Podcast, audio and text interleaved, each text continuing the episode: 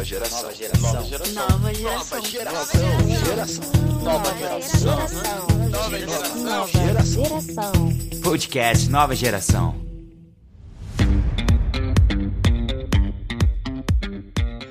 Então vamos lá, gente. Estamos aqui para o terceiro episódio do podcast Nova Geração. Hoje a gente vai falar sobre o período pós-faculdade, que é um período que deixa muitos jovens aí muito nervosos. Eu, inclusive, coloco nisso aí. Mas então vamos se apresentar para a gente poder conversar sobre isso, sabendo com quem que a gente está falando. Muito bem, galera. Eu sou Machado, estou aqui mais uma vez e vou apresentar. Na verdade, vou perguntar aqui, vou pedir que os nossos convidados de hoje se apresentem. Felipe, fale seu nome e a cidade onde está falando. Não ia cobrar.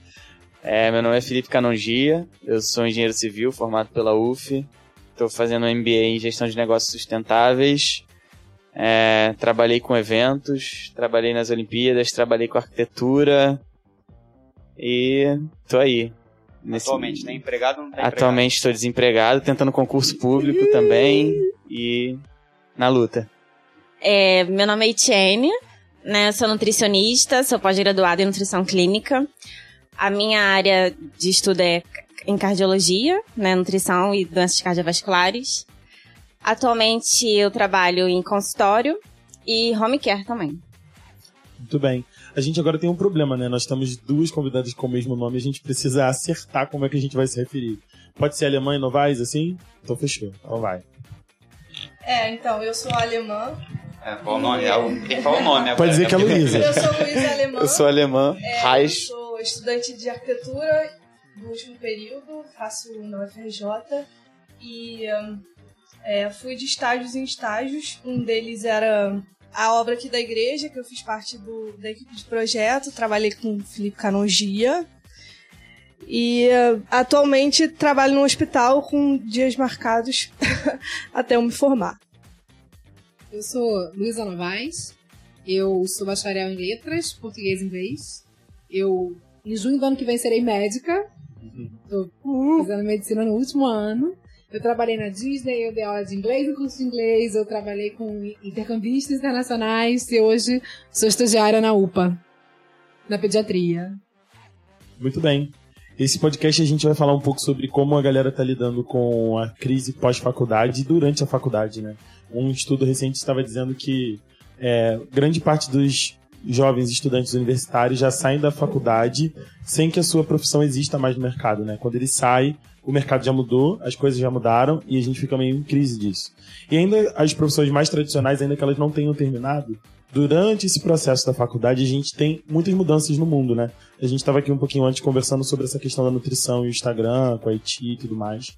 É, e a gente queria contar um pouco das narrativas das histórias desses jovens pra gente poder ouvir um pouco sobre como isso aconteceu com eles, como é que tá acontecendo, como é que tá rolando. E quem sabe isso não seja uma um alento pro seu coração perdido e triste com tudo que tá acontecendo na sua vida. Seja empregado, seja desempregado, enfim, vamos lá. Espero que essa conversa possa ajudar você de alguma forma. Não é um Fala que eu te escuto, mas é um podcast que vai servir um pouco para ajudar as pessoas. Eu queria ouvir um pouquinho de vocês, nossos convidados, assim, como que foi esse processo da escolha da profissão de vocês? Quando foi que vocês tiveram que fazer isso e quando foi que você falou assim, bem, é isso que eu vou fazer da vida? Qual delas, né? é, a Luísa tem mais de uma história, né, Luísa? É, quando eu, eu. Quer dizer, a minha, a minha primeira faculdade. Duas horas? O que é isso, gente? A minha primeira faculdade não foi letras. Eu comecei a fazer música, eu toco, eu toco violoncelo. E eu comecei a fazer o bacharelado em violoncelo na UFRJ porque eu tocava violoncelo. Simplesmente por isso eu achei que porque eu tocava violoncelo eu deveria fazer faculdade de música. E eu era bem ruim, assim, eu, eu não dava para aquilo, não era aquilo que eu queria. Sentar na mesma estante, da mesma orquestra, toda segunda e quinta, ensaiar três horas para apresentar as mesmas coisas, eu falo, não é isso que eu quero pra minha vida. E aí eu resolvi, aí eu fiz um, eu fiz um intercâmbio, e quando eu voltei eu decidi que ia fazer letras, porque eu gostava de falar inglês. E aí comecei a fazer letras, fiz. No final da faculdade, é, eu vi que eu não gostaria de trabalhar com aquilo, apesar de eu gostar de todo o conhecimento que aquilo ali me, me trouxe. Teve uma viagem missionária da igreja para Manaus. E lá eu vi como a minha profissão não era útil naquele momento de emergência ali.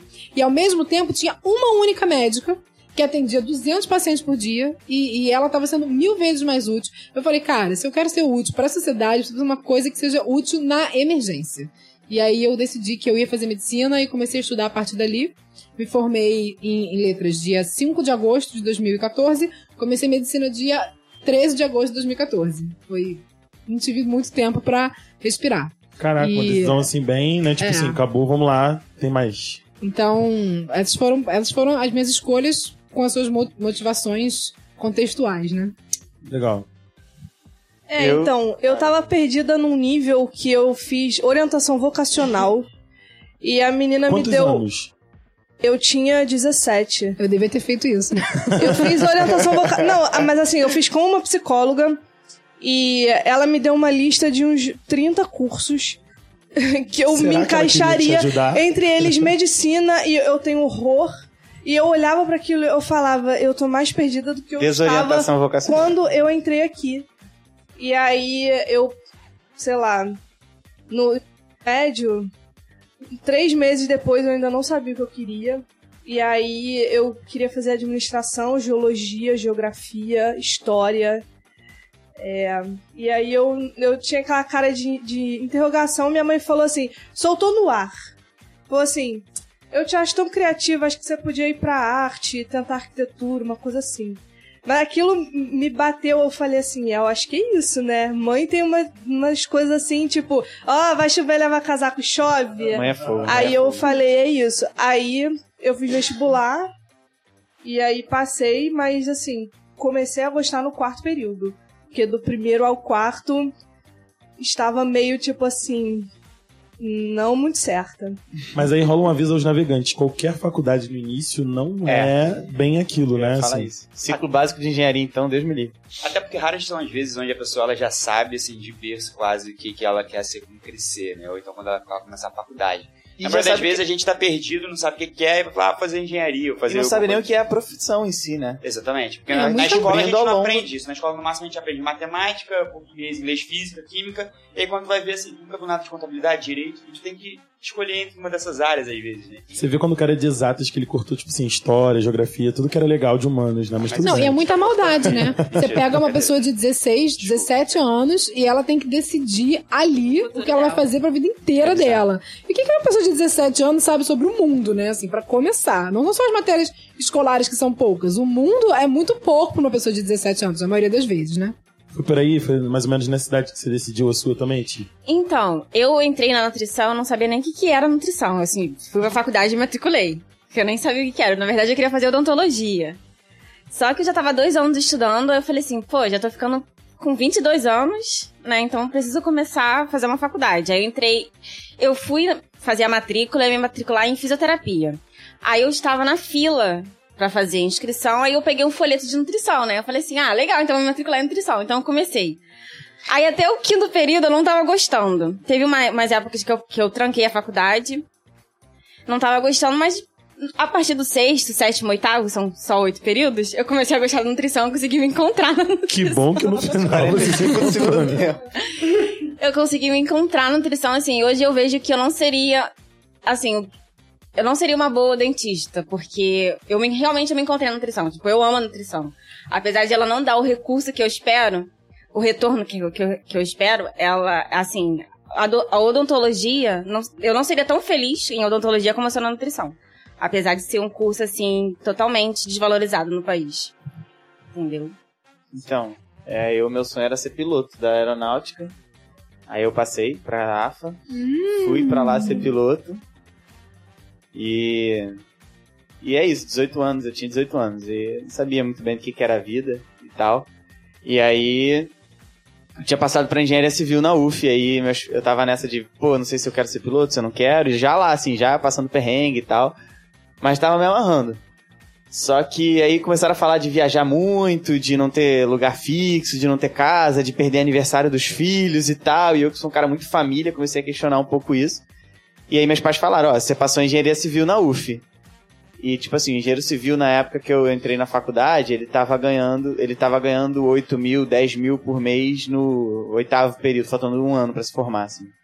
Né? Então era, era uma profissão, assim, que tava bombando muito no mercado, a gente tava tendo obra para as Olimpíadas, pro, pro, pra Copa do Mundo e tal. Ledo engano, ledo, ledo. E aí, é. E, e, eu sempre tive muito isso, assim, eu nunca soube muito o que eu quis fazer. Eu tinha um sonho de ser aviador, mas era um negócio assim, acho maneiro, sabe? E aí eu entrei pra UF, pra fazer engenharia civil. É, eu acho, eu acho legal dessa conversa porque assim, a gente tem uma visão muito abstrata sobre o que é a vida, né? Você falou sobre ser piloto, mas assim, na verdade você queria voar. Não sei se você sabia ou se você queria. Você tinha esse desejo mesmo de aprender tudo lá? Não, tinha, tal. tinha. Eu gostava você de queria? ser piloto, eu gosto do militarismo, tanto que eu tô tentando concurso militar, né? Eu tô, eu tô tentando voltar pra aeronáutica. Alguns anos Volta depois. o cão arrependido. Mas é muito legal pra gente ver que não tem essa história romântica. Cara, eu tava no terceiro ano, eu não fazia ideia do que eu ia fazer, na real. E aí eu tentei pra UFRJ Gastronomia, pra UF Cinema e e fiz mais algum outro vestibular assim da UERJ pra sei lá o que, eu não lembro mais qual era o curso. Até porque não era importante, assim, era, ah, vou fazer qualquer coisa. E depois que eu terminei o terceiro ano, eu fui pro pré-vestibular e aí eu decidi que eu queria fazer relações internacionais, porque eu queria, tipo, seguir uma carreira diplomática, pensar alguma coisa nesse sentido e tal. E aí quando eu finalmente passei, consegui uma bolsa, fui estudar, tipo, aquele curso não ia me levar para lugar nenhum. Aliás, não ia me levar para o lugar que eu queria chegar, porque na verdade RI tinha muito mais a ver com comércio exterior do que uma carreira diplomática na faculdade que eu tava. E eu já sabia que eu queria fazer teologia, mas meus pais me achavam muito novo, devia ter uns 18 anos aí. E aí foi quando eu fui para comunicação, porque eu falei assim, cara, se eu vou passar tempo num curso, eu vou fazer uma coisa que tem a ver comigo. E aí eu aprendi várias coisas que eu curto muito mas eu tava assim, muito infeliz, muito feliz mesmo. E aí foi quando eu passei pra teologia que aí eu concluí isso. Assim. É... Mas acho que essa foi um pouco da minha trajetória. Assim. Tá comunicando ainda, mas comunica é, outras verdades é de uma outra agora. Forma. ah, eu, eu, eu fiz Cefetec no ensino médio e Cefetec você fica bastante tempo no ensino médio. São quatro anos lá. São oito períodos. Só que na época que eu entrei eu ainda consegui sair no terceiro ano. Só com o ensino médio, não com o ensino técnico também. E aí, quando eu tava no último período, assim, no oitavo período, eu já tinha reprovado meio período, ou seja, já tava ficando velho, tava com 19 para 20 anos, ainda tava no ensino médio. E aí eu me vi, assim, tendo uma greve, uma época teve uma greve geral quase no país, em faculdades, oh. em colégios técnicos Peguei tudo mais. 2010, isso. Então eu, eu, eu, eu me vi ali, cara, vou ficar mais três meses parado aqui, eu já tô saco cheio, eu não gosto disso que eu tô fazendo, que eu fazia biotecnologia, e eu não levava jeito de jeito nenhum para aquilo. E aí eu decidi sair. E quando eu saí, eu pensei, cara, o que, que eu gosto de fazer? Eu falei, eu gosto de computador, gosto de matemática, gosto de física, gosto de exatas. E eu já vi que eu não gosto da área de biológica, não levo jeito para isso. Eu era tipo, um dos últimos alunos da turma. Aí eu pensei assim, cara, vou fazer um, um, cursinho para tentar passar na faculdade. Só que lá no ensino médio eu não tinha nem matemática nem física. Então como que eu ia passar na faculdade que exigia isso do conhecimento específico? Tinha zero? Não tinha. não tinha? Tinha, assim, até o quarto período. Então, assim, eu não lembrava de mais nada. Não lembrava nem, sei lá, segunda lei de Newton mais. Então eu. KKK. não, é eu também não lembro. Tipo, lembrava Bhaskara, assim, sabe? Cara, ferrado. Mas aí eu decidi assim, cara, vou fazer um curso e cheguei lá no, no, no, curso, no cursinho, assim, pré-vestibular. Eu virei pro diretor e falei, cara, eu quero o um melhor curso de matemática e física que você tem. Tipo, eu não preciso do resto, praticamente. Porque minhas áreas dão valor só para isso. Eu quero matemática e física. Aí ele virou e falou assim: Cara, tem um tal de imita aqui. Aí eu, imita? Não faço ideia do que seja isso. Assim, não conhecia, de verdade. O ano eu, que eu mais estudei da minha vida. É. Aí eu caí naquele curso de para, paraquedas ali, tipo, pra tentar passar por uma das faculdades mais concorridas do país, né? O IME ITA. Eu estudei pra caramba aquele ano, acabei fazendo a prova por AFA, FON, Escola Naval. E aí, por conta do curso ser muito bom e tudo mais, eu, eu consegui passar para essas provas. Só que nessa brincadeira eu também passei para prova de bombeiro. E aí eu comecei a pesar assim na balança. Eu, caraca, eu queria fazer faculdade disso. E aí eu fiquei pensando assim, cara, já passei para todas as outras, passei para bombeiro também. Eu pensei assim, qual que é mais útil para a sociedade? Eu com 20 anos de idade, eu pensei assim, vou tentar ser bombeiro, porque o bombeiro tá o tempo todo ali do lado da população, enfim. Herói. Assim, é, é, herói, vou ser bombeiro. E, e botei aquilo na minha cabeça. Aí eu tava na semana de adaptação da Escola Naval e Defon. A AFA eu tinha deixado de lado porque eu ia ser intendência, por causa de óculos e tudo mais, eu não tinha jeito para isso. É, aí eu pensei assim, pô, vou ter que largar a semana de adaptação da Escola Naval para tentar a prova física de bombeiro, que era, na mesma, era no mesmo dia, mesma semana. Aí eu falei, beleza. Aí eu fui fazer a prova física do bombeiro, passei na prova física e depois teve o exame de saúde. Só que aquilo, eu tinha passado em todas as provas né, de exame de saúde. Então eu nem li o edital direito, porque eu tava achando assim, ah, já tá no papo, né? 100% certo, vou virar bombeiro, minha vida tá feita. E aí, quando chegou no dia do exame de saúde, as pessoas me viam de óculos e ficavam perguntando assim, cara, tu tem quanto de miopia? Aí eu falei assim, ah, tem uns 3 graus. Aí ele, ué, mas pelo edital você não pode ter tanto isso. Eu, que isso, gente? Como assim? Isso é besteira. As outras escolas militares nenhuma cobrava isso. Por que vocês vão cobrar? Eu, ah, sei lá, então tá bom. Aí chegou lá na, na vez do, do exame de vista e tinha um teste de Snell, né? Que é aquele teste que você tem que ler as letrinhas. E aí tem uma coisa que o nome é o parâmetro de, de vista que você tem. Então, pra saber se sua vista tá boa ou não. Aí qual, o que, que é isso? a 20 pés, você tem que enxergar o que uma pessoa que não tem óculos enxerga a 20 pés. Ou seja, tem a visão perfeita. O parâmetro máximo deles é o 40-20. Ou seja, você tem que enxergar a 20 pés, que é mais ou menos 6 metros, o que uma pessoa que não usa óculos enxerga a 12 metros de distância. Aí eu pensei assim, ah, não deve ser tão ruim assim. Minha visão não deve ser tão ruim. Aí começou o teste, aí ela apagou a luz. Quando ela apagou a luz, começou a ferrer. Aí eu pensei, ferrou. Não, não vou enxergar nada. aí ela tira o óculos. Aí eu tirei o óculos. Quando eu olho pra letrinha lá, tava no parâmetro 2020, ou seja, letrinhas pequenininhas assim. Aí eu olho e lá eu só vejo um porrada assim. Não faço ideia do que tá Aí eu comecei a rir. Aí eu falei assim, não, não tem como enxergar isso. É impossível enxergar isso. Aí ela falou assim, não, tudo bem, a gente aumenta. Aí eu aumentou, botou 25. Aí eu forcei a vista, ela deu um tapa na minha cabeça, não pode forçar a vista. Aí eu, já Aí ela, eu, não sei, 40 por 20. Aí eu, é, não sei. Aí ela, tá bom, então vamos fazer o seguinte, a gente começa do início. E aí a gente decide se dá pra você ou não dá. Eu, tá bom. Aí começou, botou lá, tipo, letra gigante, um O, assim, enorme. Aí eu, pô, letra O. Aí ela falou assim, tudo bem, pode botar seu óculos. Aí ela foi acender a luz. Quando eu botei o óculos, era um B maiúsculo. e aí o número que tava embaixo era tipo 200 por vida.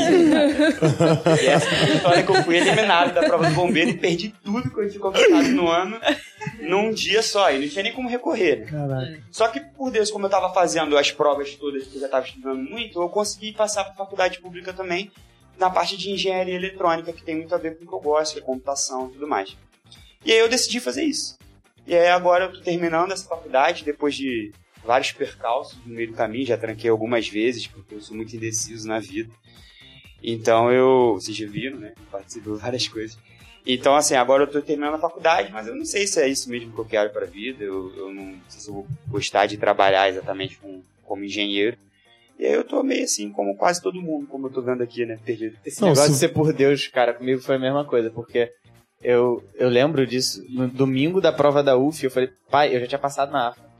Então eu fui pra prova brigando com meu pai. Falei, pai, eu já passei no que eu quero, vou ser piloto. Eu não vou fazer a prova da UF de engenharia, não vou. Já passei pra AFA, se eu não tivesse feito. não, se você tá indeciso em qualquer coisa na vida, você chegou Faz no podcast certo. assim, porque aqui todos os indecisos sentaram aqui hoje é. e vão falar um pouco sobre a sua vida, assim, a gente tá muito perdido.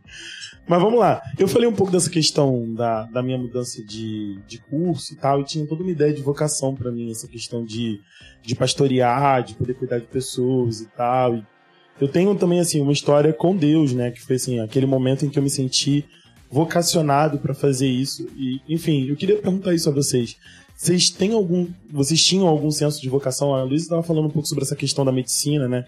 Eu queria saber se rolou isso em algum momento para vocês, do tipo assim, cara, eu vou fazer uma coisa porque eu quero entregar isso pro mundo, isso vai mudar a vida das pessoas e tal. Tipo o nosso quase bombeirão aqui também contou. Vamos lá, como é que é, é a história de vocês? Comigo tá rolando agora isso, depois de formado, assim. O meu aconteceu numa viagem missionária, quando eu fiquei no setor de nutrição, aí eu senti, falei, cara, eu posso contribuir pro reino pela minha profissão, né? Então, é, em, em letras eu não tive essa sensação de vocação, não. Mas a minha entrada em medicina foi com essa, com essa, com essa questão, né, da vocação, essa sensação de, de entregar o meu serviço para os outros.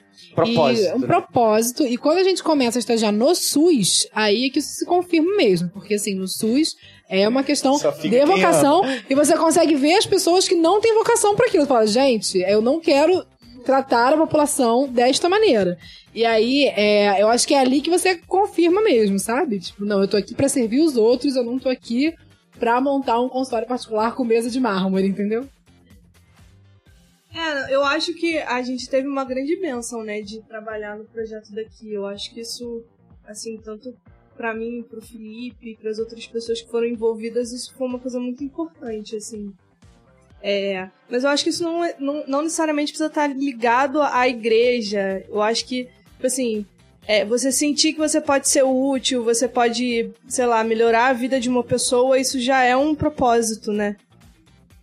É, não é uma vocação, a vocação, digamos assim, evangélica, uma coisa uhum. meio tipo, ah, vocacionado é só o pastor ou o ministro de música. Não, na real, em qualquer lugar onde você estiver, você pode servir com aquilo que você sabe, com aquilo que você aprendeu e tal. E isso também é ser cristão naquele lugar onde você tá, né? E essas coisas vão aparecendo, assim, igual a Luísa falou do projeto daqui da igreja, assim, foi uma coisa que pra mim foi sensacional. E, e foi aparecendo, tipo, gente, eu não, não, entrei na faculdade porque um dia eu queria reformar a, a igreja que meu bisavô construiu, sabe? Teve uma visão. É, exatamente.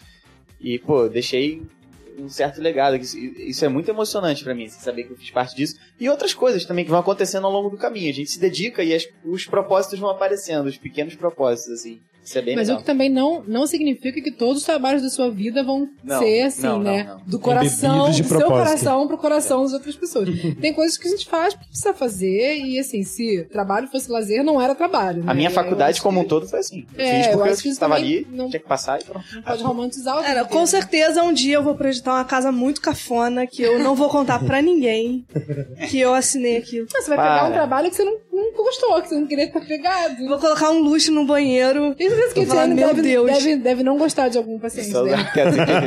não, então às vezes é algum processo também, de você ficar fazendo planilha, vendo orçamento, essas coisas. Assim, eu odeio essa parte. Não, sempre tem uma parte chata. Sempre, sempre tem uma parte chata no trabalho. Fazer, né?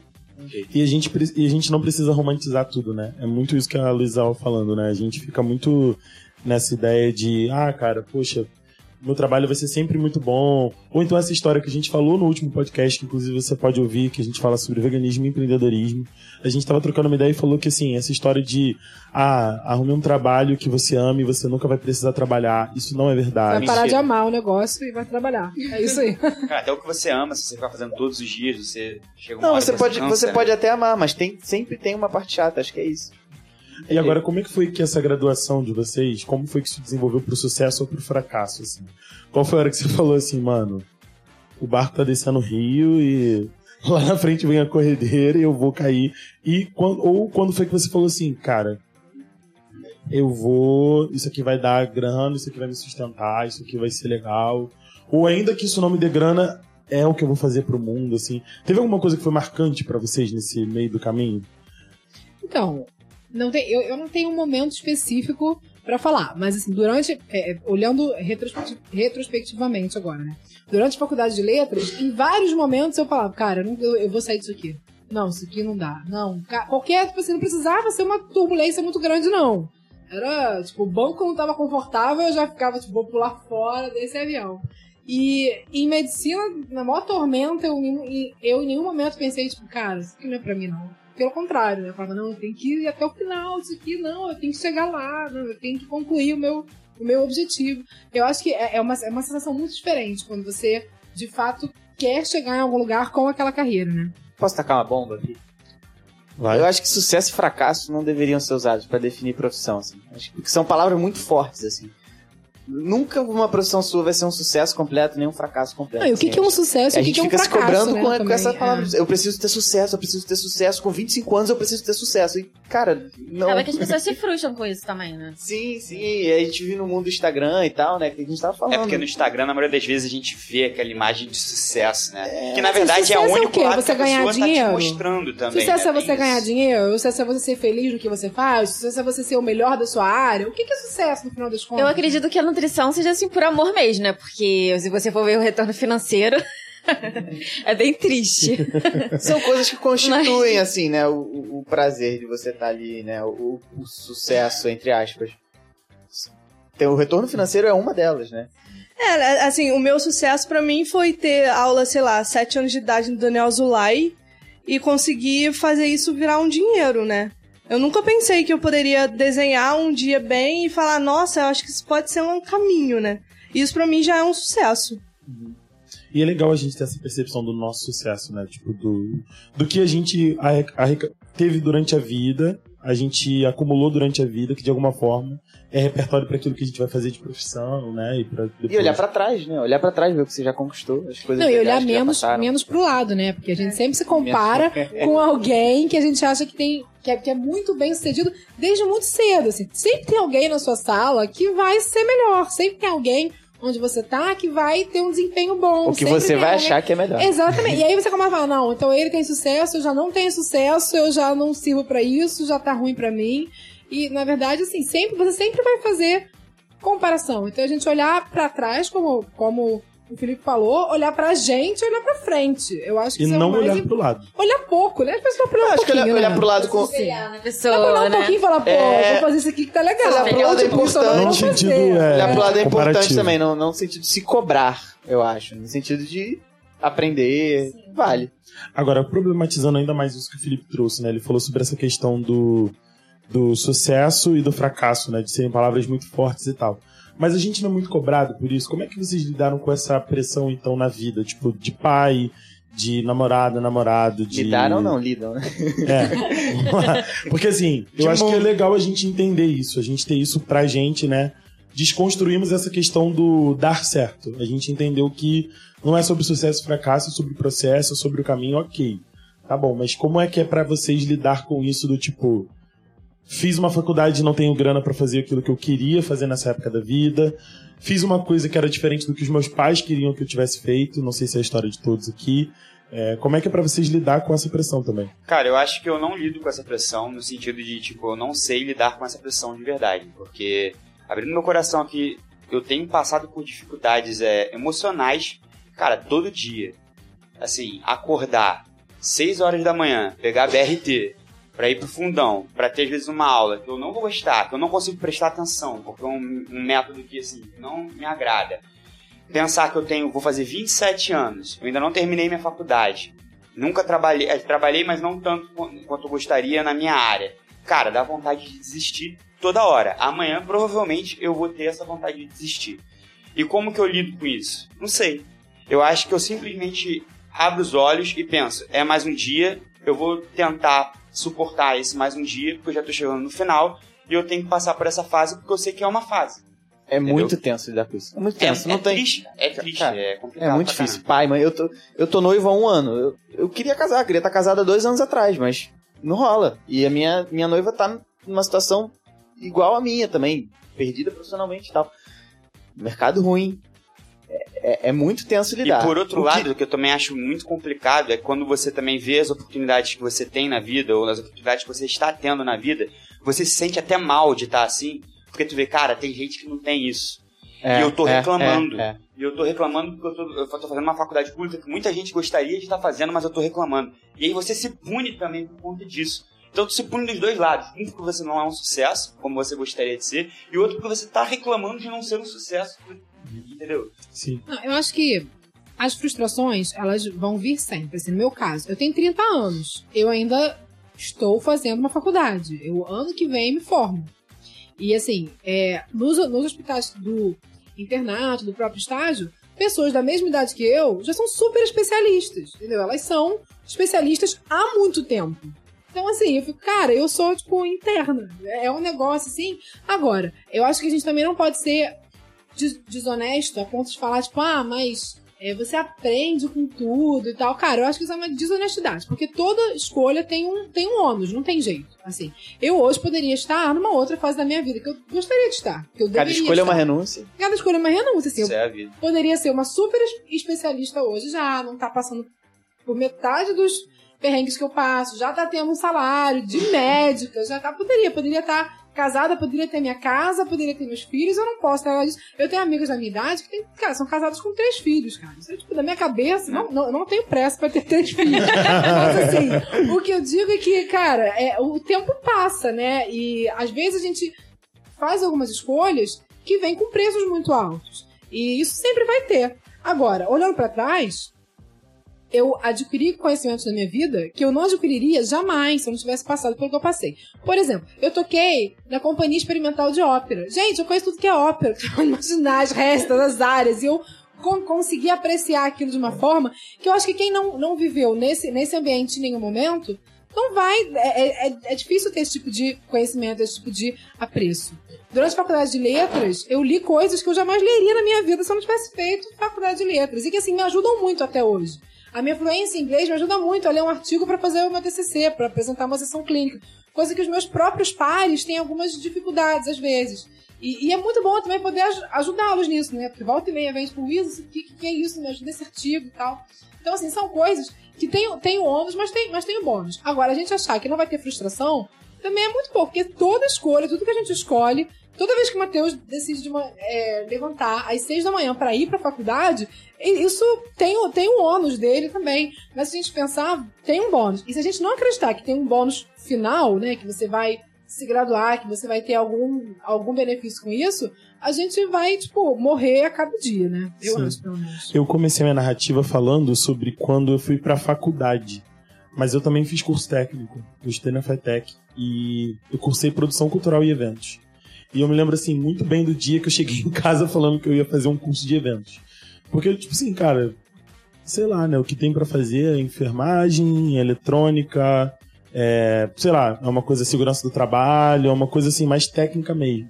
E ninguém nem em casa sabia que tinha uma escola de ensino médio de comunicação. É, e quando eu estava no meio dessa história do curso técnico, eu queria passar para propaganda e marketing, que era um curso que oferecia umas outras coisas que eu me identificava, porque eu sempre gostei da área de comunicação. É, e aí eu não fui porque eu falei assim, cara, eu não quero me atrasar. Porque se eu saísse, eu ia terminar o médio a tempo, mas eu ia ficar mais um ano fazendo médio. E assim, eu era adiantado. Eu terminei o ensino médio com 16 anos, na real. E eu fico pensando assim, cara, o que teria de fato atrapalhado a minha vida, né? Mas é uma coisa que já passou e não tem, assim, o que voltar. Mas hoje eu tenho muitas oportunidades como pastor e como pessoa, assim, de em vários lugares aplicar aquilo que eu aprendi em eventos, né? Que é mais ou menos o que você estava falando, assim. Eu acho que a gente sempre vai ter oportunidade de compartilhar daquilo que a gente aprendeu em algum momento, ainda que aquilo não seja a nossa profissão, não se torne a coisa com quem a gente tem mais é, contato, né? A gente vai ter outras experiências, a gente vai ter outras oportunidades e talvez alguma coisa do nosso repertório vai ser usada nesse momento. Conhecimento dificilmente é desperdício, né? Repertório, né? Repertório é uma palavra muito boa. É repertório a gente só ganha realmente ali fazendo coisas variadas no dia a dia. Porque ninguém ganha repertório, cara, tipo, Ninguém ganha repertório vendo série o dia inteiro na televisão. Você vai ganhar um repertório muito mínimo. Ganha, né? mas é raso, né? É, eu, eu queria falar só duas coisinhas rapidinho. A primeira, que é interessante, todo mundo falou aqui, é de todas essas expressões que a gente tem que lidar, é interessante que quem pressiona mais a gente é a gente mesmo, né? Primeiro lugar, às vezes as pessoas não estão pressionando tanto a gente quanto a gente imagina né, e está se cobrando.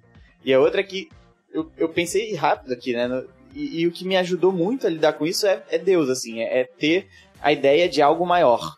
Mudar a minha ótica de ver o mundo e entender que eu tô passando por um período que não tá sendo perdido. Eu tô fazendo alguma coisa e, e algum propósito tem nisso e eu posso tirar alguma coisa boa disso.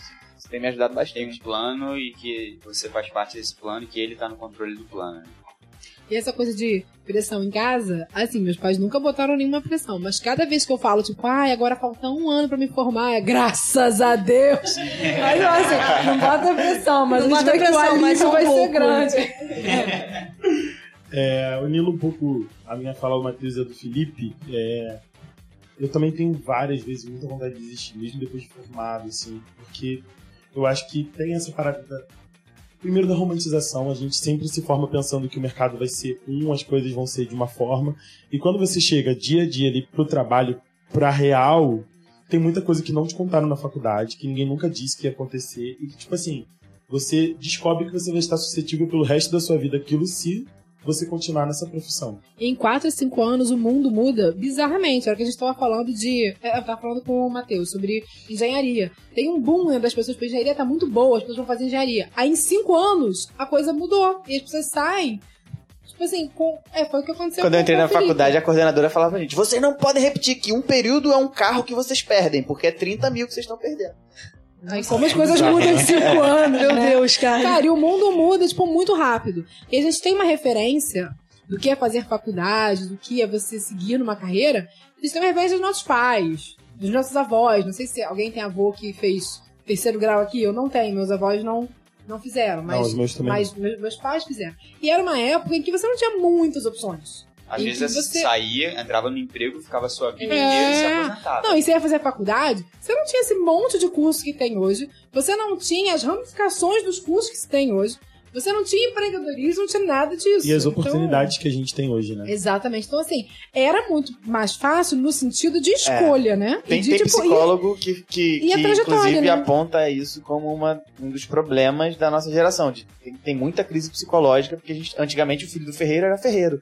Pronto, a gente não, a gente tem que se escolher. A trajetória era muito mais simples. Sim. E a gente compara, às vezes os próprios pais comparam essas trajetórias de uma outra geração com a nossa. E assim, é, é, é um mundo completamente diferente que a gente vive hoje, né? Então, eu acho que muito da, da, da frustração da nossa geração com carreira, com graduação e tal, é a gente se comparar a um modelo antigo e os próprios pais, a própria família querer encaixar a gente nesse, nesse modelo antigo que hoje poucas, poucas carreiras têm esse, esse modelo mais rígido. Medicina é uma que tem. E mas segue mudando. Poucas têm, segue mudando. E não só quantas carreiras, há um mundo também ao nosso redor, né? Porque assim, se antes você conseguia se formar muito cedo e terminar esse trabalho e já ter um emprego e tal, o mundo gira de uma forma.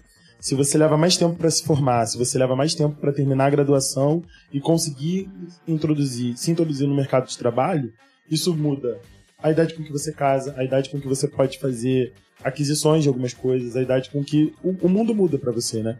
Então é importante a gente também entender que, o quanto isso toca a vida da gente, não só na questão da carreira, mas da realização, da, da, construção de família, em outros aspectos também. E nesse meio tempo a moça do slime tá lá no, tá lá no YouTube ganhando vários mil reais fazendo não, slime. Ano, sério né? mesmo, tipo... gente. Eu ano passado quase virei fotógrafo, real. Assim. Eu pensei, pensei real nisso. Porque tem uns caminhos que parecem fáceis, né? Ou uma forma. Não, é, não tô falando que a fotografia é um caminho fácil. Não, mas é porque, tipo assim, o, o Felipe fez um curso, ele tem uma câmera na mão e ele aprendeu a tirar fotografia. Vi, vi no YouTube. e aí, tipo assim, eu quero ser esses caras que eu tô vendo no YouTube, né? Eles têm uma vida muito maneira. Ah, eu todo dia eu penso em desistir, vou pra, tipo assim, pegar minha guitarra e começar a fazer som e cantar uma banda, alguma coisa assim do tipo, né? Meu sonho é mas, ser apresentador do Mas é interessante que essa parada de. essa parada da fotografia é o que a gente falou. Voltando no assunto, né? Nada é perdido. Hoje em dia eu tô ensinando aí fotografia aqui na igreja pra uma galera, assim, que, quem sabe vai sair um artista dali, sabe? Não, e você sabe, eu conheço um cara que foi. A história da vida dele, sim, ele se formou no direito, foi advogado há muito, muito tempo e depois o casamento dele acabou, ele se separou e tal, não sei o que. E ele falou assim, cara, eu preciso de um hobby. E ele pegou, foi fazer fotografia. E, tipo assim, ele é um fotógrafo excelente. Sebastião hoje. Salgado, gente. Sebastião Salgado era economista do Banco Mundial do Café. O cara largou tudo pro fotógrafo. Sim. Aí eu fico pensando, fiquei pensando, eu posso ser o próximo Sebastião Salgado, engenheiro civil que virou fotógrafo. Só que, cara, não é assim que funciona. Sonhos possíveis, o que vocês gostariam de fazer se tudo desse certo? Apresentadora do canal. Ser o quê? Que? Herdeira, herdeira. Não, se tudo der Sonhos possíveis, possíveis. Se sonhos certo possíveis. na vida que você já tem hoje, Luísa. Não, se ele fosse tudo, sonhos, sonhos. Sonho, meu sonho? Ganhar na Mega Sena. Ganhar na Mega Sena é outro sonho. Não, caminhos possíveis. Né? Ah, cara, o que, eu, o que eu queria mesmo pra minha vida, é que eu acho que o sonho possível é o meu objetivo de vida. Eu, primeiro, dec decidir uma área de especialização, ser muito boa na minha especialidade, assim, ser uma referência na minha especialidade. Não preciso nem ganhar muito dinheiro com isso, não. Preciso so sobreviver. Mas, assim, ser uma referência, sabe? Fazer com brilhantismo o que eu me propus a fazer. Esse é meu sonho de vida. Maneiro, né? E aí, gente, o que mais? Valeu. É, eu acho que é isso, assim. Eu gostaria de trabalhar num grande escritório. Não precisa ser chefe, não. Só trabalhar ali, assim, com todo mundo. Acho que Podia ser do canal off também, né? Apresentadora. apresentadora do canal. Luiz, a gente podia aprender a surfar. Eu ficar acho. fazendo vídeo pro canal. O Felipe filmava. A gente vai aqui na nutricionista pra gente ficar magra. Fica magra. Isso. Surfa, o Felipe filma. Matheus apresenta. E, e o Bolinha edita. Gente, acabou gente, o podcast. Acabou o podcast. Acabou o podcast. agora. Alô, Globosat. Preciso desligar. Eti, sonhos possíveis. Bem, assim, mais ou menos igual da Luísa, sabe? Evoluir na nutrição, na, na especialização que, que eu concluí agora.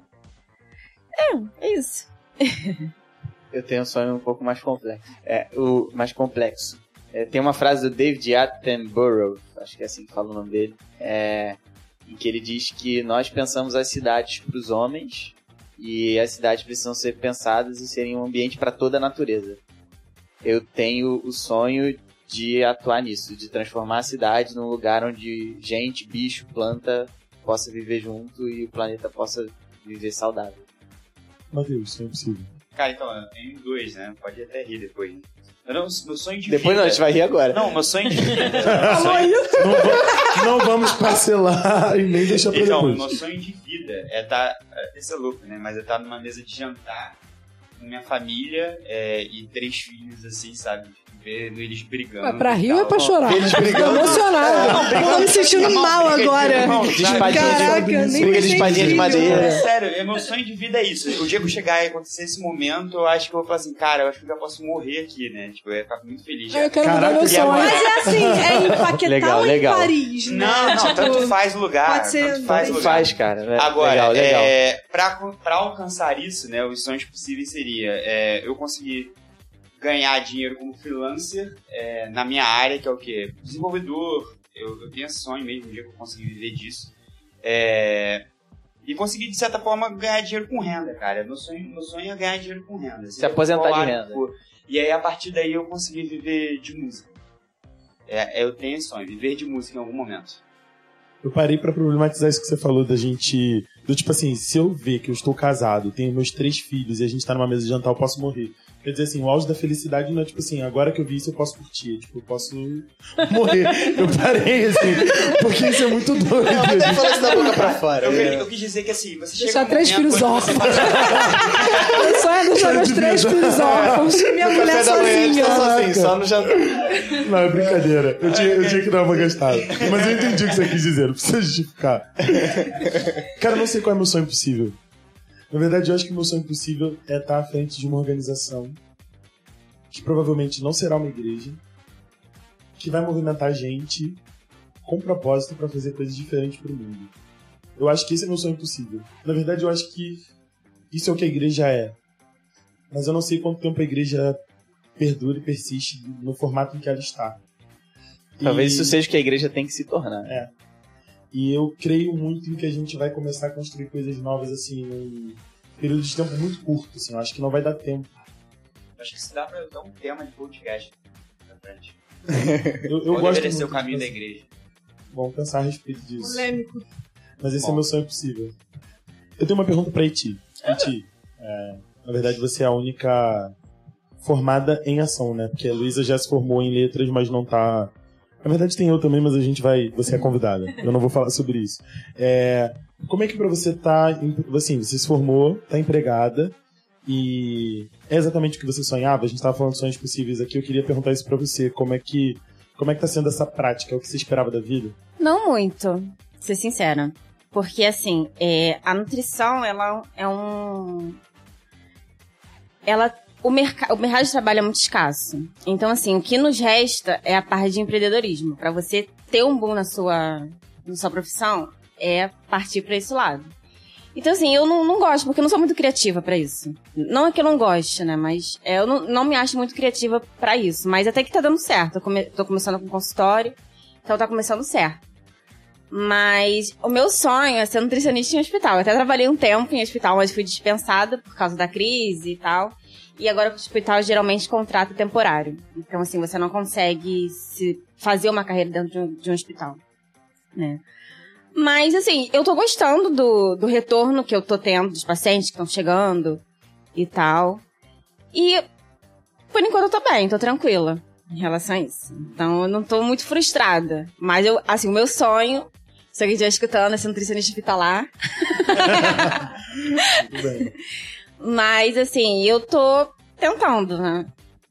Que eu quero também botar em prática, né? Eu tenho a minha especialização em, em doenças cardiovasculares. Então, assim, eu gostaria de trabalhar num, num grande hospital voltado pra isso, né?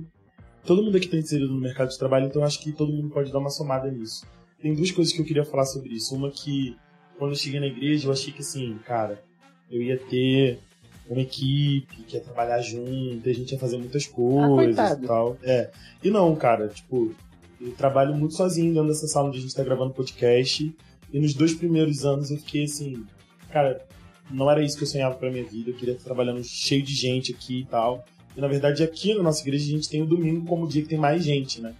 Mas eu acho que eu já me adaptei a isso e consegui criar, consegui hackear a minha rotina, né? Agora tem uma coisa interessante que foi o Rock in Rio, assim, na minha caminhada. Tipo, rolou uma oportunidade de trabalhar no Rock in Rio, que no primeiro momento foi uma parada muito assustadora e até a forma como o convite foi feito foi uma coisa tipo assim, ah, vem tocar o nosso projeto social e tal. E no final das contas eu cuidei dos voluntários do, do evento. E aí no primeiro momento eu fiquei muito tenso em como seria essa relação com a igreja e tudo mais. Cara, mas naquele ano eu me senti muito mais pastor lá do que aqui. Eu tive uma oportunidade de pastorear gente assim que eu não imaginava que ia ser.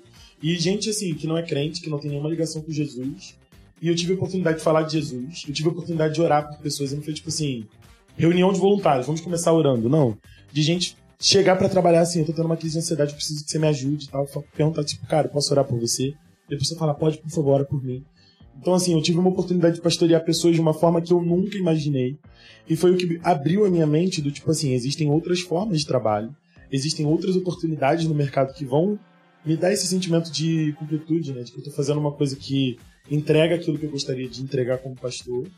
É... E ao mesmo tempo a gente se adapta, né? A gente às vezes gostaria de alguma coisa, mas a gente vai se adaptando e a gente vai aprendendo a lidar e conviver com aquilo. Né? Como foram as experiências de vocês no mercado, da galera que ainda não está formado, que está terminando a formação e tal? Ah, teve coisa muito boa, teve coisa muito ruim, né? Assim, tem, tem coisas que são muito ruins e que para mim foram boas para eu excluir aquilo da minha vida. Eu fiz um tempo de, de UPG, né? Que é Unidade de Pacientes Graves, num, num hospital municipal aqui no Rio. E eu falei, cara, eu não, eu não sirvo para ser intensivista, eu não sirvo para ficar aspirando tudo os pacientes. Não, não dá para mim, não é o tipo de coisa que eu quero fazer da minha vida. E eu aprendi muito lá. E foi muito ruim, eu sofria todo dia. Eu ia, tipo, Matheus, assim, de manhã, tipo, cara, eu não acredito que eu tô indo pra lá. Teve um dia que eu chorei antes de ir, tipo assim, eu não queria estar tá indo. E aí, tipo assim, eu aprendi muito lá e aprendi também o que eu não quero fazer da minha vida. E tem coisas que são muito boas, assim. Tem perrengue que a gente passa, mas que a gente passa feliz. Tipo, na UPA, eu passo perrengue feliz. Perrengue porque é UPA, porque é cheio, porque é aquela coisa de saúde pública. Mas eu adoro pediatria, eu adoro atender, atender criança, eu adoro criança catarrenta, eu adoro essas coisas. Então, assim, pra mim, é um perrengue que vale a pena e, e que eu também aprendo muito. Agora, na minha área, eu não consigo pensar em nada que eu tenha feito que eu não tenha aprendido, entendeu? Tipo, assim, aprendido conteúdo, aprendido técnica. A gente sempre aprende, né, eu acho. Eu acho que a minha carreira foi permeada desses pequenos prazeres, assim. Acho que quando a gente se propõe alguma coisa, quando a gente tem um propósito, né? É, e esse propósito é, é, é, algo maior, assim, como o Matheus falou, em vários momentos que a gente não espera, a gente vai conseguir fazer aquilo ali, assim. Então, eu, eu trabalhei no Rock in Rio, eu trabalhei nas Olimpíadas, eu trabalhei é, aqui reformando a igreja que meu avô ajudou a construir, sabe? Então, foram coisas que eu não esperava que foram acontecendo na minha caminhada e ali eu pude aplicar um pouquinho do que eu aprendi, um pouquinho do que eu gosto, um pouquinho do que é meu sonho, um pouquinho. E aí senti sucesso nessas pequenas coisas, assim. Acho que isso, isso foi, foi muito legal. É, eu fui. Eu estagiei em três lugares completamente diferentes. Eu estagiei em obra, depois eu fui para um escritório de interiores, depois eu fui para um setor de arquitetura de um hospital. Então eu tomei três tapas na cara, assim, de início, do tipo, você não sabe nada disso, você precisa aprender tudo. E aí o hospital, assim, foi mais, mais complexo, eu acho, porque é um tipo de projeto que, além de ser mais difícil, já era um cargo que eles precisavam de uma pessoa, tipo assim, cara, você vai fazer isso e, tipo, tem que fazer. E nem tem muito tempo de revisar, assim, não. Então, tipo assim, se você fizer, vai ser construído, vai ser uma coisa meio assim. E eu acho que o sucesso tá bem nisso, como você falou, nos prazeres de você se superar também e hum, de você adquirir uma certa inteligência emocional, de conseguir lidar com isso, de perceber Crescer. que você é, conseguiu superar os seus desafios e, e assim, eu acho que também vence mais adaptado, né? Na, sei lá, conhecimento você conhecimento você tem e se você é. consegue lidar com as pessoas e hoje eu trabalho numa sala com 15 pessoas, então você precisa saber lidar com os outros. Isso é muito legal que a Luísa falou sobre as vários, os vários estágios dela, tá? os tapas na cara. Isso é, cara, isso é muito real. Qualquer emprego, você começa é uma bosta, assim. É Alunos de medicina, eu tenho uma, um, uma dica sobre isso, bota gelo, que dói menos, porque tapa na cara é inevitável. Na medicina tem essa cultura, né, do preceptor, tipo, bater muito no, no interno acadêmico. Não, é, é grosseiro o negócio, Mas assim. bater realmente? Não, bater... não, falta só essa parte Ah, mesmo. tá. Porque Que com as palavras, com as palavras, com as palavras, são muitas agressões, assim, é, verbais, né? Agressões psicológicas, emocionais. Galera da teologia me chama inbox. Não dá pra falar É, aqui, não, por então, favor. assim, a minha dica Mas é- me chama inbox, por favor. Não deixe A de minha chamar. dica é bota gelo, porque amanhã outro tapa. Não, é muito tapa, assim, tem, tem, essa, tem essa cultura que é muito, muito ruim, né? A gente tava falando de suicídio aqui na nossa, nossa conversa antes de começar o podcast, e esse ano eu já ouvi é, três casos de estudantes de medicina que se suicidaram, cara. Isso é bizarro. Tipo assim, a gente tá em maio. Uma foi uma, uma amiga minha da faculdade, um menino da, da Federal de, de Goiás e uma menina da Federal da, da Bahia. Tipo assim, cara, tem alguma coisa que precisa ser vista nesse curso aí. Isso eu vejo assim de perto. E uma das coisas que eu, que eu vejo perto é essa, essa cultura tipo, do, do, do preceptor, do médico, do staff, ser realmente baldoso, grosseiro e humilhar o acadêmico. Então, assim, sejam fortes. A gente vai chegar lá. Então, na verdade, eu ia abrir para essa rodada da gente poder deixar uma consideração final. Né? Luísa já falou aí pra galera de medicina. Quem quiser deixar um recado pra galera do seu curso de outros sobre a vida e como lidar com toda essa questão do pós-faculdade, durante a faculdade. O que você quiser deixar de recado pra galera que tá ouvindo a gente no podcast. Meu recado é fique tranquilo, assim. Você. Principalmente a galera que tá, tá escolhendo a faculdade também, veja o que você gosta. A gente sempre tem uma gama de coisas que a gente gosta. A gente não, não feche seu leque, assim. Sempre tem uma gama de coisas que vão te satisfazer, que vão ter o lado ruim e o lado bom. Deixa o leque aberto e Deus ou a vida, o que você acreditar, vai te, vai te guiando e vai comemorando as pequenas vitórias. É isso. Pedir orientação a Deus primeiro, né? Pelo, pela escolha do curso, não sair se matriculando num curso que você não conhece. Eu acho que o mais importante é você entregar na mão de Deus, pedir pra ele te dar orientação, né? E se você escolher o curso, não escolha só porque vai dar dinheiro ou que não vai dar dinheiro. Você tem que fazer pelo que você gosta. Né? Agora, se vai dar certo ou não, vai depender somente de você. Não tem esse negócio de, ah, porque eu me dei bem, o outro não se deu bem. Eu acho que é mais da, do jeito que você corre atrás pra conquistar as coisas, né? É, o que eu teria pra falar, pessoal, é, é para ficar tranquilo porque eles não estão sozinhos, né? Se você tá achando que você tá numa situação ruim, onde você é o pior da sua turma, é o pior, não sabe nada de nada, que às vezes, por exemplo, na minha área de tecnologia acontece muito isso, porque a cada dia surge uma tecnologia nova.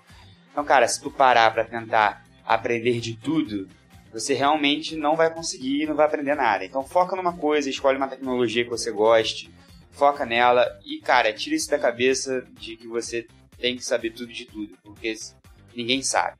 A E, real é e que se tem problema, tá tudo bem. Tipo assim. sabe. É, faz parte. Problema, da vida. frustração, tá tudo bem. Se você não tá feliz, você quer mudar de tá, tá, tá tudo bem. É Você e várias outras pessoas. E um conselho pra quem ainda, ainda não entrou na faculdade, eu gostaria de ter ouvido esse conselho antes. Talvez eu tenha ouvido e não dei valor. Mas é, é basicamente o seguinte, cara, não acha que você vai sair do ensino médio, você tem que entrar pra faculdade. Não entra nessa de, de Amém. querer sair e fazer qualquer curso. Não dá uma roleta e, e ver, tipo, ah, eu vou entrar aqui pra esse curso de economia, sendo que você nunca viu economia na vida. Então, assim, dá um tempo pro tempo. É, vai trabalhar com alguma coisa. Às vezes você vai perceber que você vai descobrir uma área que você nem sabia que existia e que você vai amar. Se Então, der, faz um assim, intercâmbio, né? É, Se não vai- der, vai pra algum intercâmbio, lugar. gente, façam um intercâmbio. O melhor É muito da minha é vida todo- foi intercâmbio. Se oferece num lugar, faz um mês. estágio, vai, sabe? É, Tem um monte de oportunidade legal no coisas. mundo, né? Vai conhecer gente, vai conhecer outros mundos. E E, não- assim, cara, a gente tem. Quer dizer, vocês são um pouco, um pouco mais novos que eu, mas a galera de hoje tem YouTube, tem Google, tem internet, É tem isso. tudo. Vai pesquisar, pesquisa, sabe? Ganhe repertório na sua Lê vida. livro. É. E não Lê entra livro. na, na, Muito na noia intercâmbio, ler livro. E não entra na noia que eu tenho de achar que, tipo assim, ah, tô com 27 anos, tô velho, não, né, tenho que fazer faculdade logo pra me formar, porque eu tô ficando pô, pra trás. Cara, não, não tá. A gente teve exemplos aqui de pessoas com 30 anos que ainda estão terminando. Eu tenho 27, eu ainda falta pra mim um ano, um ano e meio pra terminar minha faculdade. Então, assim, perde um tempinho fazendo um curso, alguma coisa pra tentar descobrir o que você realmente gosta de fazer. Não é se sabotem, vezes, né? Vezes, Cuidem da, da, sua saúde mental. Às escolher errado. Durmam oito horas por dia. Faça terapia. faça terapia. Cara, Nossa, terapia. faça terapia muito. Alguém aqui não fez terapia? Eu ainda não fiz. Eu acho Nossa, que faça, terapia. faça terapia. Eu quero, sobre isso. eu quero voltar. A gente, eu e a Luísa. A gente, é, gente, eu recebi alta do meu terapeuta. o mesmo terapeuta. O mesmo terapeuta maravilhoso. Recebi alta. Faça terapia. Você é uma plantinha com ansiedades, né? A gente precisa beber água, faça terapia. Gente, terapia é muito bom. Durma oito horas. Converse na sua casa Beba um com café. seus pais. Converse, converse. Fale o que você quer fazer, fale o que você não quer fazer, fale do que você gosta, do que você não gosta, escute. Amacie esse ambiente familiar, Luísa, sabe? Essa Converse. era a minha dica. Cara, fale com seus pais. Todo mundo aqui falou de experiências que em algum momento chegou e falou assim: mãe, pai, é isso. Ou então não é isso. Ou então, sei lá, mudei. Ou então o que, que você acha?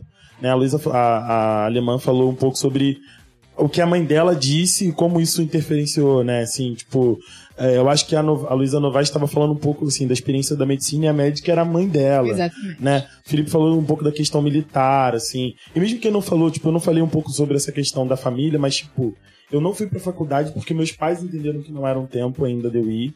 E quando eu fui, cara, eu creio muito que foi o tempo perfeito, assim, que eu vivi as coisas que eu tinha para viver, que eu tinha maturidade para sair de casa e morar sozinho. Então, assim, cara, ouça os seus pais. E tenha filtro também para ouvir seus pais, né? Tipo assim, meus pais. Não, a minha mãe tá se formando agora em psicologia, minha mãe é um orgulho, assim, ela fez é, educação religiosa, a gente era nascido, era, enfim, devia ter uns 10, 11 anos quando minha mãe fez. Mas a minha mãe conclui agora no final desse ano psicologia. É, e ela terminando assim, aos 52 anos, que legal que ela tá fazendo isso, teve essa oportunidade agora. Mas, tipo assim, meus pais não fizeram universidade antes de mim. Então, era muito complicado ter que mostrar algumas coisas para eles, né? Era meio difícil. Eu não sei qual é a relação que você tem em casa, como é que seus pais lidam com o curso que você escolheu, com a vida que você quer levar profissionalmente. Mas, assim, ouça os seus pais. Ainda que eles tenham é, uma outra profissão ou uma visão diferente da sua, troca uma ideia em casa. Se você tem um irmão mais velho, algum primo, alguém que já tá na faculdade, troca, troca esse, esse papo em família. Cara, isso vai te fazer bem. E ainda que pareça que essas pessoas te odeiam ou não querem que você vá para um caminho, na verdade eles estão pensando no seu bem. A nossa geração tem muito essa questão de, tipo assim, cara, nossos pais e os mais velhos não sabem de nada porque o mundo é outro e eu que entendo dele agora. Eu ensino meu pai a mexer no celular, então ele é um burro e eu sei de tudo, assim. E não é real, os, velhos, os mais velhos têm muito a ensinar pra gente. Assim. Pais, avós. A gente precisa. Se, se eu tivesse ouvido mais, acho que a gente se dava muito menos com a cara na parede. Assim. E é muito bom a gente ser compreendido dentro da nossa própria casa, né? Nesse, nesse ponto a gente precisa falar, porque a gente não tem como ser compreendido se a gente não fala. Eu me lembro muito bem, agora eu tava, eu tava pensando nisso, quando eu tava nessa transição de estar tá terminando o curso de letras tá querendo começar o cursinho pré-vestibular para fazer medicina. E que eu sentei com meu pai e que eu, eu lembro de, de, de, dessa conversa com ele chorar, porque eu falo, pai, eu tô com muito medo. Medo porque eu vejo meus amigos de, de letras se formando e fazendo coisas que eu não gostaria de fazer de jeito nenhum. Vejo meus amigos é, capinando mesmo, tipo assim, lutando para ganhar um pouquinho de dinheiro e indo trabalhar em coisas que não tem nada a ver com letras, com esse diploma de letras. E assim, eu tenho medo disso acontecer. Eu tenho medo disso. Eu lembro de a gente falar sobre isso e a gente conversar. E aí eu falar, não, eu acho que eu quero fazer medicina. E depois de eu, de eu expor para ele o medo que eu tava sentindo, a insatisfação que eu tava e tal, ele conseguir compreender isso. Eu acho que a gente quer muito que entendam a gente, mas a gente, quer, a gente se, se expõe muito pouco, né? E eu acho que a gente tem que se expor. Se a gente não, não se expuser com os nossos pais, na nossa casa, as nossas frustrações, nossos medos, é, as nossas angústias, a gente nunca vai ter essa, essa compreensão que a gente gostaria de ter. Gente, muito obrigado pela participação de vocês, pelas palavras, pelo alento. Enfim, foi maravilhoso. Obrigado, Camangia, Etienne, as Luísas, Alemã Novaes. E agora a gente vai entrar no nosso momento onde a gente compartilha com as pessoas o que a gente tem visto, ouvido, algo que durante a semana a gente achou bacana de, de acompanhar, para que nossos ouvintes também, nossos cinco ouvintes, possam acompanhar também. É, esse é o nosso momento de inspiração.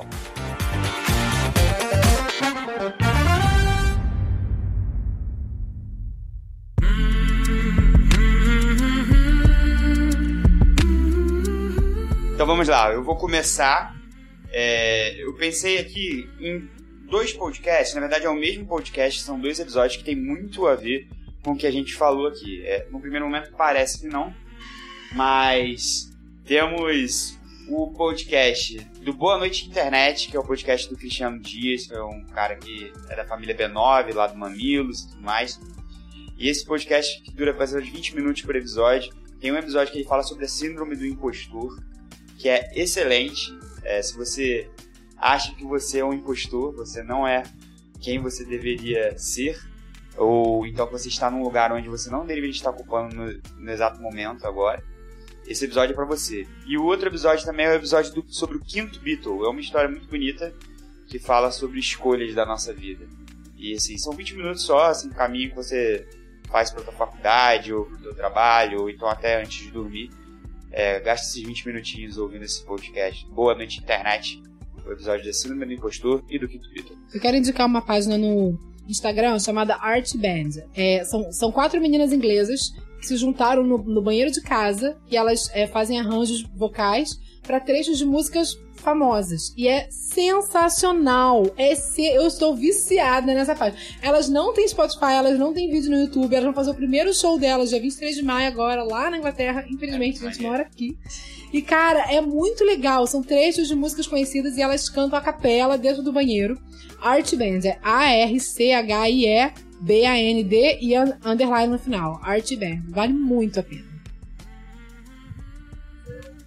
É, eu vou indicar um filme, então, que tem muito a ver com o que a gente falou sobre escolha de profissão. É, que foi um filme que eu já assisti umas 10 vezes, eu acho ele excelente. Que é o Whiplash, Em Busca da Perfeição. Eu acho que todo mundo deve assistir esse filme, porque ele tem uma mensagem muito sensacional. É, e acho que esse é o mais indicado, né? Not quite my tempo. Eu tenho um livro, chama-se Essencialismo, a disciplinada busca por menos. É bem legal para quem tá meio desesperado com a vida, não, não tem, acha que não tem tempo para nada e tal, e quer focar em alguma coisa. Eu não lembro qual, qual é o, o autor. Tudo bem. Eu vou indicar dois vídeos de duas mulheres incríveis. Um é o vídeo da Brené Brown, ela fala um pouco sobre a questão da vulnerabilidade, sobre a gente ser vulnerável é, e como a gente vai é, trocar o conforto pela coragem. Tá no Netflix, é muito legal, vale a pena. Mas eu também quero indicar o, a palestra da Paola Carosella, ah, eu acho que é isso, do Day One. Nossa, é muito bom. Que, assim, para você que tá perdido, assim, para você que tá nesse dia cinza do tipo, meu Deus, para onde eu vou agora? Cara, é um videozaço, assim, da Paola do Masterchef. Então, assim, procura por esse vídeo do Day One. Na verdade, toda a série do Day One foi. Eu visitei esses vídeos no meio de umas crises, assim, do tipo, meu Deus, pra onde eu vou? Mas esse da Paola foi um vídeo, assim, que dividiu águas para mim. Então eu queria deixar essa indicação hoje para vocês. Tem um Instagram profissional, onde eu falo sobre nutrição e evidências. Então é tudo baseado em artigo científico, é tudo cientificamente comprovado. Então, assim, se a galera estiver optando por uma, uma vida mais saudável, né? Não com aquela pressão de, ah, eu preciso emagrecer, ou então aquele. Ai, como é que se fala? Aquela ditadura de. de da magreza. Então, o meu Instagram é Nutrimadu, Madu com dois Ds, né? E vocês acessam. tudo junto, né? Nutrimadu. E lá eu falo sobre a nutrição, evidências e é bacana. Muito bem, eu já sigo, mas eu preciso seguir agora o que ela fala. Essa bem. é a parte mais difícil, né? Gente, a gente tem um e-mail onde você pode encaminhar, né? Fala sobre isso, Matheus. É verdade, a gente tem um e-mail onde você pode comentar com a gente sobre o episódio, além da, dos campos de comentários dos, dos agregadores de podcast que vocês estão usando. É, o e-mail é podcast nova geração, só que sem esse cedilho tio, né? Nova geracal, arroba gmail.com. Entre em contato com a gente, dá sua opinião, comentários sobre, sobre o episódio. Assim que quando a gente tiver nosso primeiro e-mail, nós vamos ler no ar aqui pra gente poder acompanhar o que vocês estão pensando. E se você quiser ajuda também, falar diretamente com um de nós, manda um e-mail e a gente te coloca em contato com a pessoa, com o É Acha a gente no Instagram também, que a gente fala direto, não tem problema. Querem falar o Instagram aí pra todo mundo... Não, Luísa, Luísa Moté. Luísa Alemã. Canon.felipe. Felipe com I, F-I. Tá. Machado Matheus Underline. Não é Mate Molim. M-A-T Molim, M-O-L-N. Tá. O meu Matheus tem H. É importante sempre dizer isso. Meu alemão tem dois L's. Do Luiz é com S dela uma, também. Uma loucura. Eu vou botar escrito isso na, na nota do episódio. Em algum lugar. Valeu, gente. Então é isso. Muito obrigado por vocês ouvirem. Espero que tenham gostado. E até a próxima. Valeu!